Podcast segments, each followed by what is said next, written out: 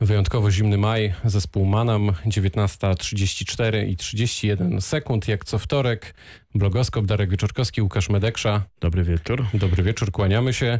Dzisiaj będzie o wrocławskich firmach, do czego już pewnie się nasi słuchacze przyzwyczaili, o wrocławskich firmach, które mieszają w internecie, między innymi też na rynku międzynarodowym, o firmach, które wchodzą na New Connect. Jedna weszła, druga dopiero się do tego e, przymierza. Naszymi gośćmi są Jakub Wolf, prezes firmy startupu The Dust Dobry wieczór. i Wojciech Mróz, członek zarządu Test Army Group. Dobry wieczór. Witajcie panowie, dobry wieczór.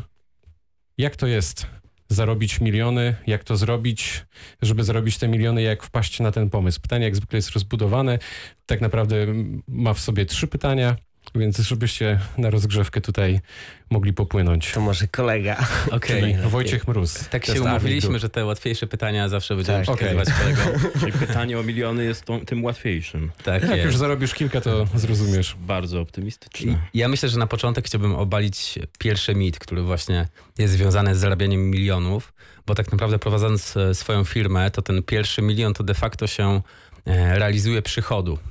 A dopiero później, jak się ma przychód, no to z tego przychodu trzeba tak naprawdę e, zainwestować odpowiednią ilość tych pieniędzy, żeby w którymś momencie kiedyś te pieniądze e, do ciebie wróciły. I ta kolejność jest zazwyczaj taka, że w pierwszej kolejności się inwestuje w produkt, w usługę i przede wszystkim we współpracowników i w ludzi, w których się pracuje. Więc de facto, jak się mówi, ktoś zarobił pierwszy milion, no to prawdopodobnie się mam na myśli, że rzeczywiście gdzieś tam jego firma zaczęła zarabiać. Natomiast czy on już zarobił, ma te pieniądze na swoim koncie? Jeżeli jest mądrym przedsiębiorcą, to prawdopodobnie nie, bo mm, większość tych pieniędzy reinwestuje. To ja zadam to samo pytanie inaczej. To jak się uzyskuje ten milionowy przychód, zwłaszcza ten po raz pierwszy? Pierwszych sześć zer, jak śpiewał tako Hemingway. Ja myślę, że mm, tutaj Jakub Wolf, e, że to jest kwestia po prostu ciężkiej pracy, tak? E, jakiegoś tam pomysłu e, i dążenia do tego celu z, takim uporem, wierzenia w to, że się nam uda. E, I to jest, to jest chyba najważniejsze. E, Ile czasu to trwa? W waszym To- to- przypadku. W naszym przypadku? Mm, no to są kwestie parunastu miesięcy, tak? No to brzmi Więc- zachęcająco. ale to jest 12 to jest kwestia- 12, czyli rok. No, Czyli zaczynamy. Tak. E, Powiedzmy trochę powyżej roku. E, natomiast ja się zgodzę z kolegą, tak? To, to tutaj, jeżeli chodzi o, o ten przychód, czyli jakby zarobienie tego pierwszego miliona, z reguły to wygląda w ten sposób, że później ten zysk przeznacza się na rozwój dalszy firmy, więc jakby tych pieniędzy się nie widzi przez długie lata. A w waszym przypadku ile trwa już to zarabianie, ta praca na te y, zera na koncie? Mm, The Dust powstał 4 lata temu. E, I jakby to była inicjatywa i potrzeba rynku, tak, którą dostrzegł, dostrzegliśmy wspólnie z, e, ze wspólnikami Me and My Friends. To powiedzmy tak? o tym, co to jest, co robicie dokładnie. The Dust jest e, firmą, która zajmuje się produkcją gier e, mobilnych na zlecenie marek. Takich jak Tymbark, Kubuś, Microsoft. Aha, Czyli są to To są gry reklamowe. duże koncerny. Mhm. Tak, duże koncerny, chociaż y, nie potrzeba też tak dużych środków, y, żeby wydać jakąś grę. To tak? jest rynek krajowy, międzynarodowy. E, w waszym wypadku? Większość y, produkcji jest y, budowana z myślą o potencjale międzynarodowym. Tak? E, Jakby w Polsce są wdrażane w pierwszej kolejności, później wdrażamy w kilku kolejnych krajach.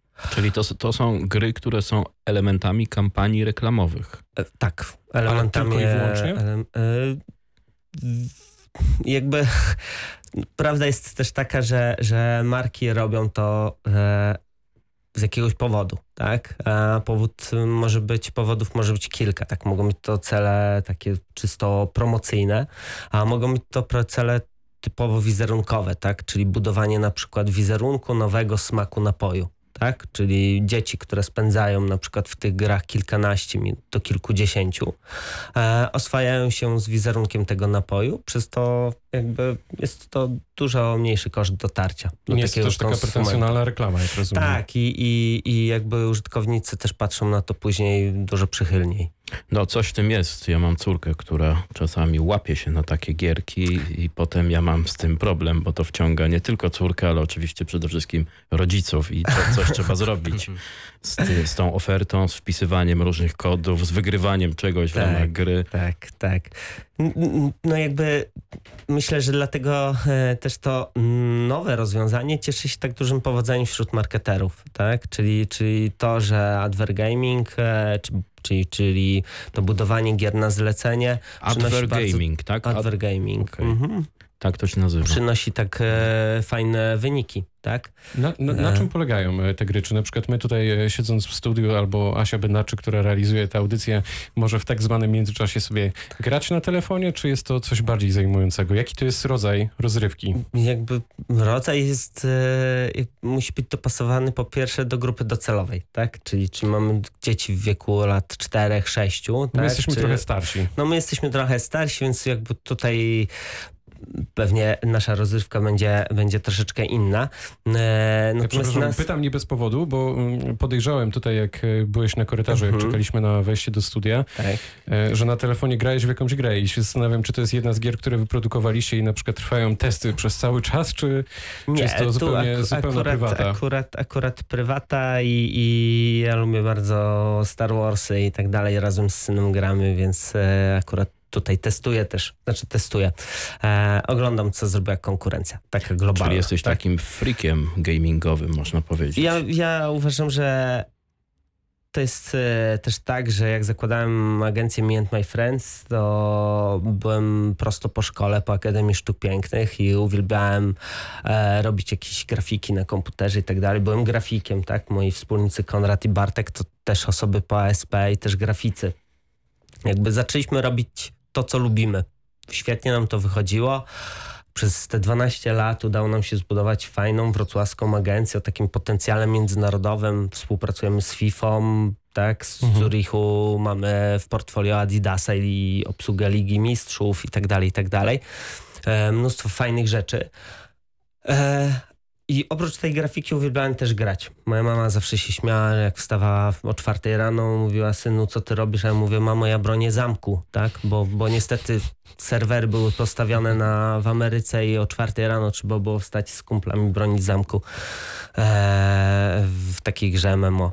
E, więc e, jeżeli chodzi o granie, tak, to, to mi to też sprawia przyjemność, więc staram się zawsze łączyć tą pracę z pożyteczną. Ale z Więc- tego płynie pewien wniosek pedagogiczny, to znaczy, że jeżeli jako rodzice widzimy, że dziecko o czwartej rano broni zamku z kolegami grać. e, z drugiej strony e, To jest- globu, to należy pozwolić, bo być może to dziecko będzie wchodziło za 20 lat na New Connect, tak? I będzie zarabiało No te tak. 6 zer. Yy, Ja myślę, że z tym trzeba trochę uważać, ale dużo jest w tym prawdy, tak? Że rozwijanie jakby młodzieży w tym kierunku, w którym oni chcą coś robić, a my widzimy, że, że jakby jest w tym potencjał, no to, to jak najbardziej. Nie pozostaje mi nic innego, tylko powiedzieć dzisiaj córce, żeby grała jak najwięcej, siedziała w necie jak najwięcej, bo z tego będą przychody. Jak to jest z tym New Connect? Weszliście na giełdę? Kiedy? E, weszliśmy 14 kwietnia albo 15. Czyli miesiąc. E, przepraszam, nie, 16 kwietnia. To, To- był... To miesiąc. Jutro tak, mija miesiąc. Jutro mija miesiąc. Jest to dla nas Zmieniło się zupełnie... wasze życie?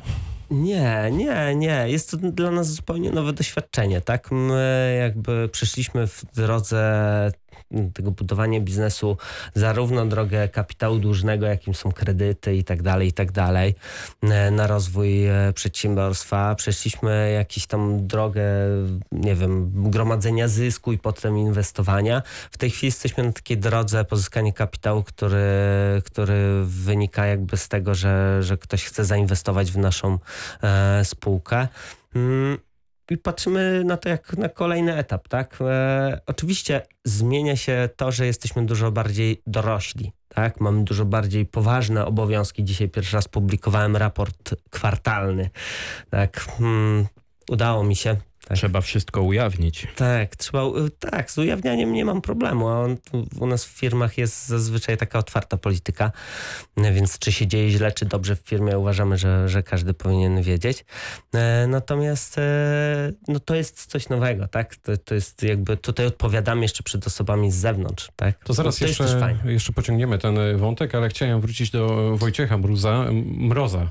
Tak jest. możemy odmieniać śmiało nazwisko ze startupu Test Army Group. E, Brzmi bojowo. Czym się zajmujecie, powiedz?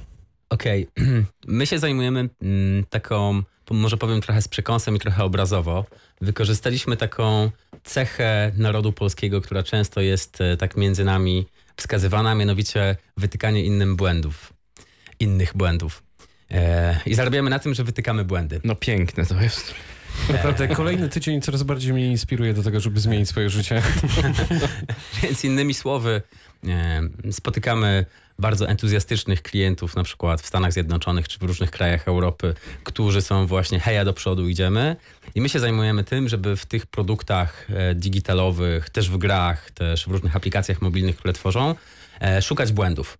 I tych błędów szukamy właśnie na poziomie takim, czy rzeczywiście na przykład jakiś haker może się włamać do tej aplikacji i wyciągnąć całą bazę danych klientów wrażliwych na przykład. Czyli czy... psujecie cudze produkty, aplikacje, usługi. Tak jest. Więc jakby do nas się zgłaszają jako do Teraz takiego trwa atak na Radio Wrocław.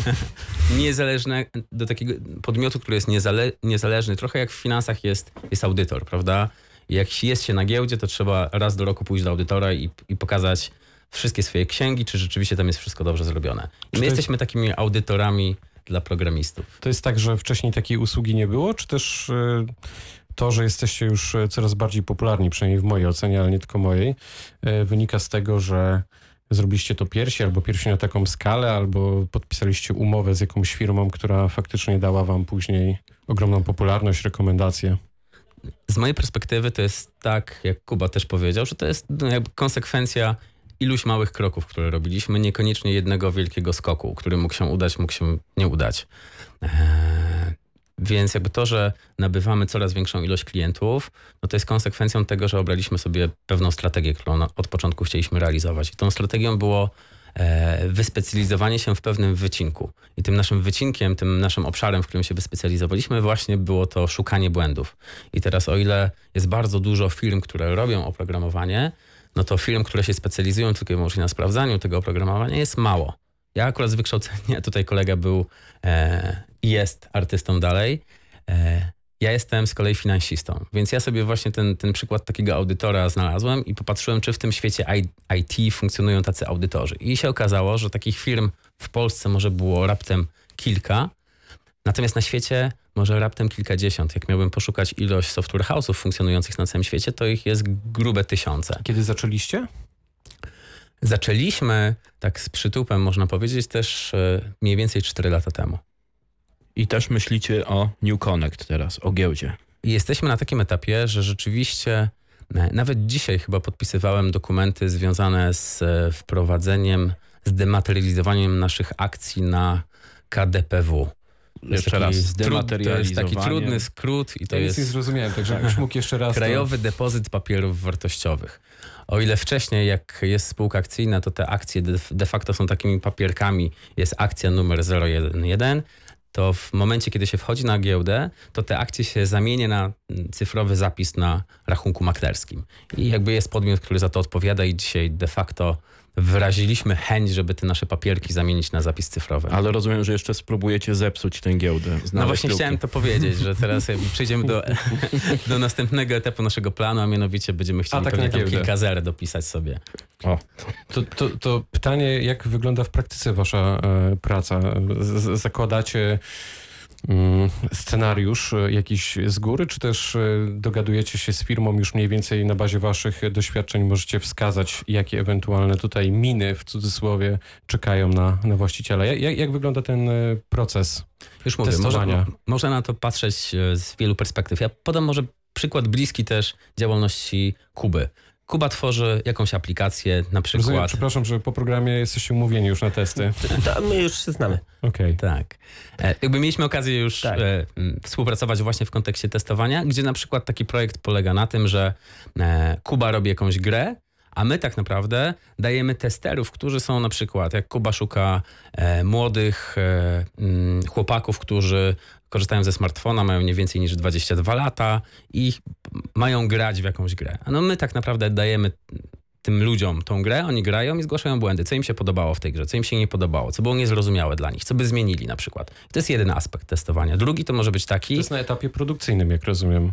Dla jakiejś No, ograniczonej liczby osób, tak? Tak jest. Mhm. Drugi, drugi sposób e, testowania to jest na przykład rzeczywiście taka aplikacja ma w sobie mieć na przykład e, wpisy do kart kredytowych, bo tam coś trzeba kupić na przykład, albo można kupić. No i jakby nasze testowanie polega na tym, czy na przykład jako taki legalny haker my jesteśmy w stanie, nie mając dostępu do tej aplikacji, czyli będąc takim przykładowym użytkownikiem, te numery kont e, kart kredytowych wyciągnąć. Jeżeli tak, no to znaczy, że trzeba jeszcze coś e, Dopracować. załatać, jakąś dziurę i coś dopracować. Ile osób zatrudniacie?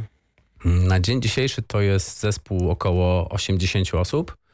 E, takich stacjonarnych, którzy rzeczywiście z nami współpracują. Stacjonarnych z Wrocławia, czy... z Wrocławia.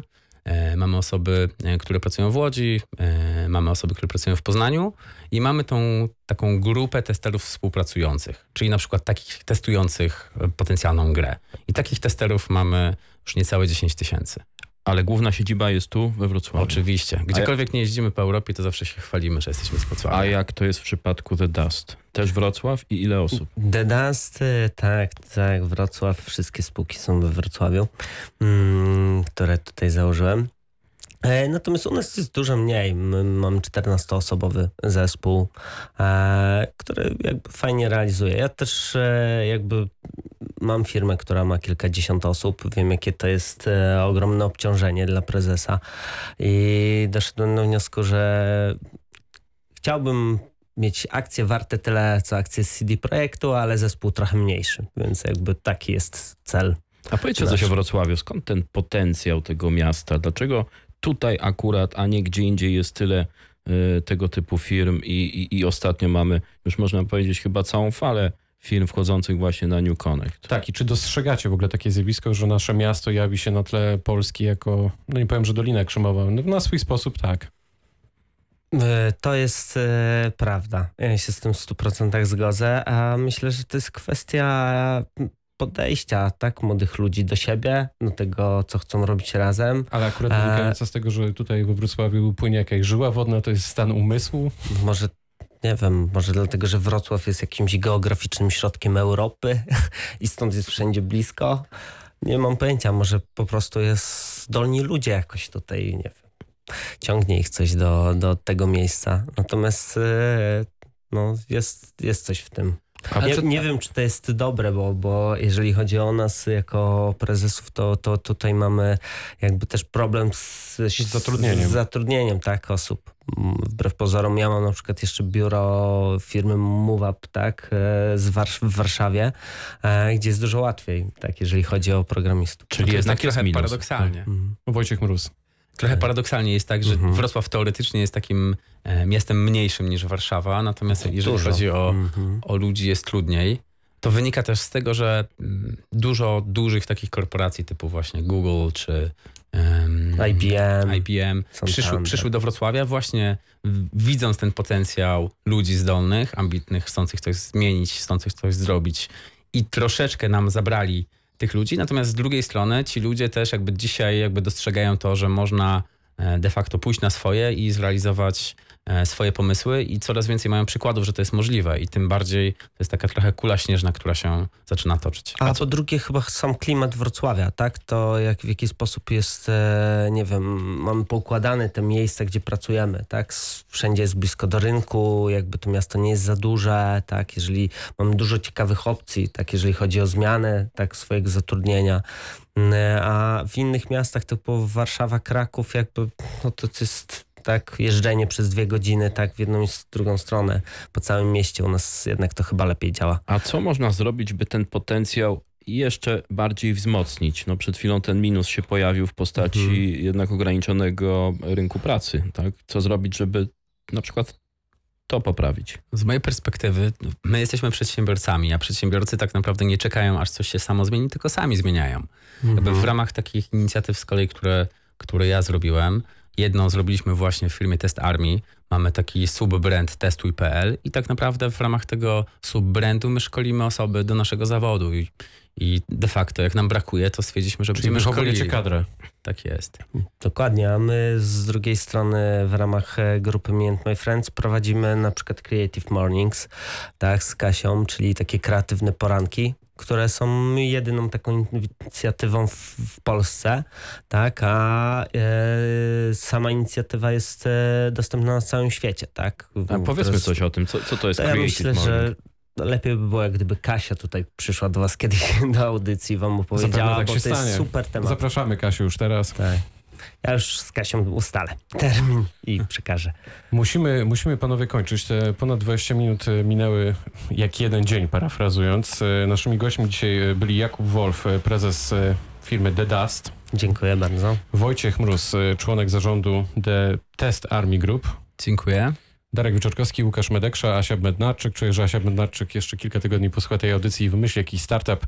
My też się postaramy. Dziękuję bardzo, do usłyszenia. Dobranoc. Dobranoc. Dziękujemy.